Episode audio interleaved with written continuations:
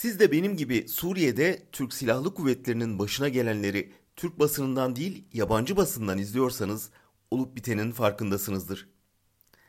Bölgede ilk kriz 19 Ağustos sabaha karşı İdlib civarında hareket halindeki Türk askeri konvoyunun bir Rus uçağıyla vurulmasıyla başladı.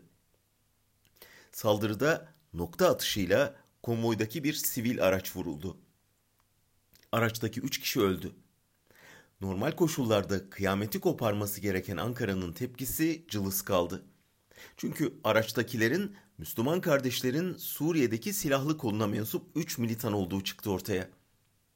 Rusya, Türkiye'yi teröristlere yardım etmekle suçladı, Ankara sessiz kaldı.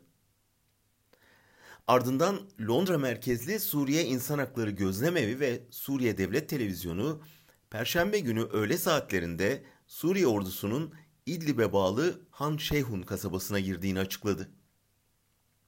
Bu adım önemliydi çünkü haritada gayet net görülebildiği gibi Han Şeyhun'un düşmesiyle Türkiye'nin gözlem noktaları arasındaki bağ kopuyor ve Morek kasabasındaki 9. Türk gözlem noktası kuşatma altında kalıyordu.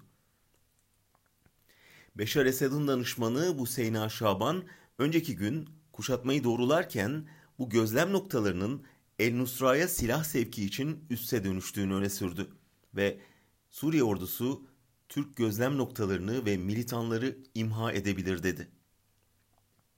Hükümetin bu kuşatma hakkında kamuoyuna bir açıklama yapmaması ibretlik değil mi?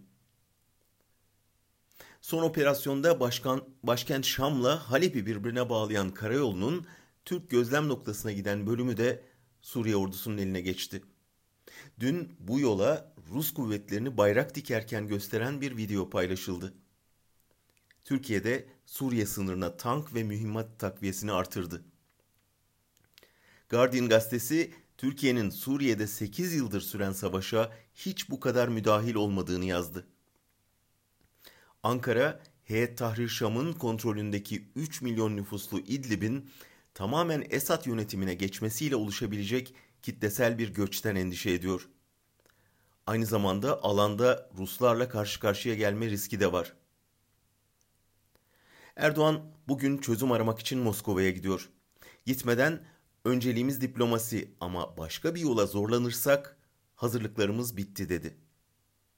Acaba Putin'in de gelişmeleri Türk basınından izlediğini, İdlib operasyonunu yapacak komutanın istifa ettiğini bilmediğini, Türkiye'nin Suriye'de tam bir bataklığa saplandığını görmediğini mi sanıyor?